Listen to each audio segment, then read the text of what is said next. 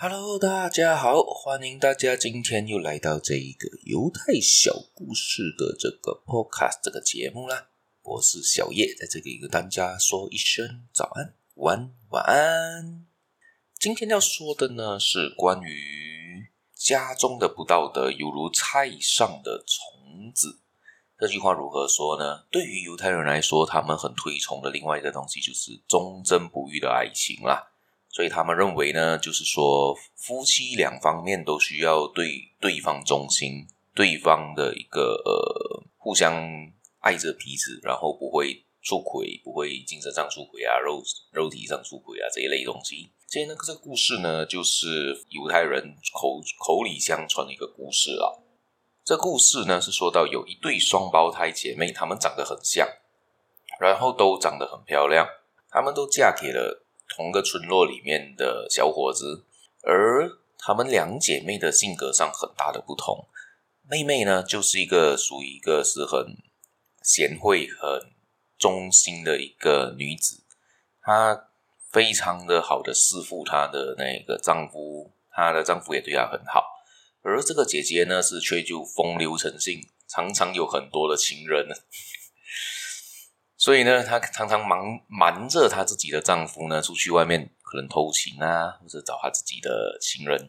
某一天，这一个姐姐呢，就打算出去跟她的情人约会，她就去骗她了她的那个丈夫，就说道：“哦，还要去小镇办一些事情，其实她是要去找情人嘛。”而当她回家后，她的丈夫就觉得她有点奇怪，她的行为上有一点怪。他讲这样子，OK。这样子的话就讲，OK，这样子你跟我去找牧师，呃，因为牧师那边他们传说牧师手上有一个叫做苦水，那个水喝下去呢，假设是你是一个忠贞不渝的一个很贤惠的一个女子的话，或者是男子的话，你喝下去是没有什么事情的。而假设是你已经出轨了，你对这一个爱情不忠心的时候呢，你喝了你会死。所以讲这样你就跟我去。做这个实验，去到底你到底是不是对我忠心啊？那个姐姐也没有办法吧，你一定要说好啊，你不能说不好啊。你如果说不好，代表你承认你你肯定有问题了嘛，对不对？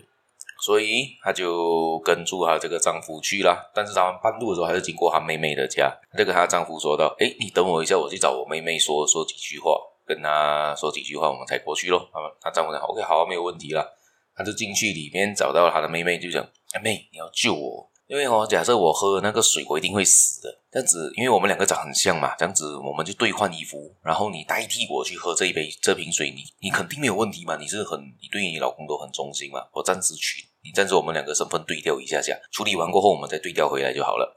妹妹说好，这样这样也好了，对姐妹情深嘛，讲讲帮姐姐一一个忙啦，这样子说了，他就他们就对调了身份。他就代替了他姐姐去了那一边喝了那个苦水，当然了，他就没有什么事情，因为他本身就是对于这个爱情忠贞不渝嘛，也没有特别有有出轨的现象，有什么的话，那个水对他是完全没影响的。而他们他喝完了那个苦水过后呢，就跟住他的一个姐姐的这个姐夫一起回来嘛，然后一样的，他回家也是会经过他的那一个他的那个妹妹的家嘛。所以妹妹就讲：“哎，你等呃，跟跟跟他姐夫说一声，哎，你等我一下，我要去再找我妹妹喝喝口水，有点出有点累了，就要喝口水。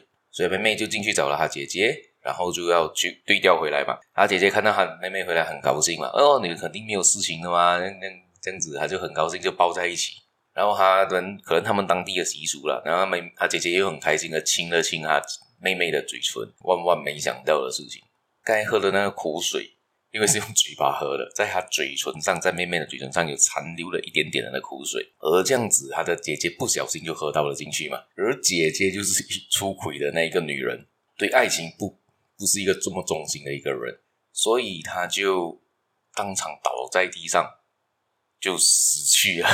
这个故事告诉我们什么呢？其实欺骗上是对你没什么好处的。倒不如说呢，你还是诚实以对吧。如果你真的不喜欢他的话，或者是对他有什么想法的话，勇敢的说出来吧。至少长痛不如短痛嘛。而在犹太社会里面呢，就说了这一句话了：男的如长大的南瓜，女的如小南瓜。哎，这个意思是什么呢？丈夫的不忠会助长妻子的不忠，所以我所以他们的那个犹太拉比就是他们的牧师啊，他就告诫他们啊，男人要忠于自己的妻子。因为家中的一切幸福都有赖于妻子，而妻子也必须要忠贞于她自己的丈夫，所以他们两个应该视为自己是彼此生活上的一个伴侣啦，就是要互相的体谅啊、忠诚啊，他们要尽力完成自己的使命，不该做出一些不道德的行为啦。所以他们也是推崇是一妻一夫一妻制吧。不知道大家有没有遇过这些事情呢？有没有过你的跟女朋友出轨，或者是男朋友劈腿？有的话，有这些经验的话，可以留言给我知道，也可以分享给我知道。好，我们今天故事也就到这一边，别忘了记得订阅我，分享出去，还有继续收听我的节目。我们下一期不见不散哦，拜拜。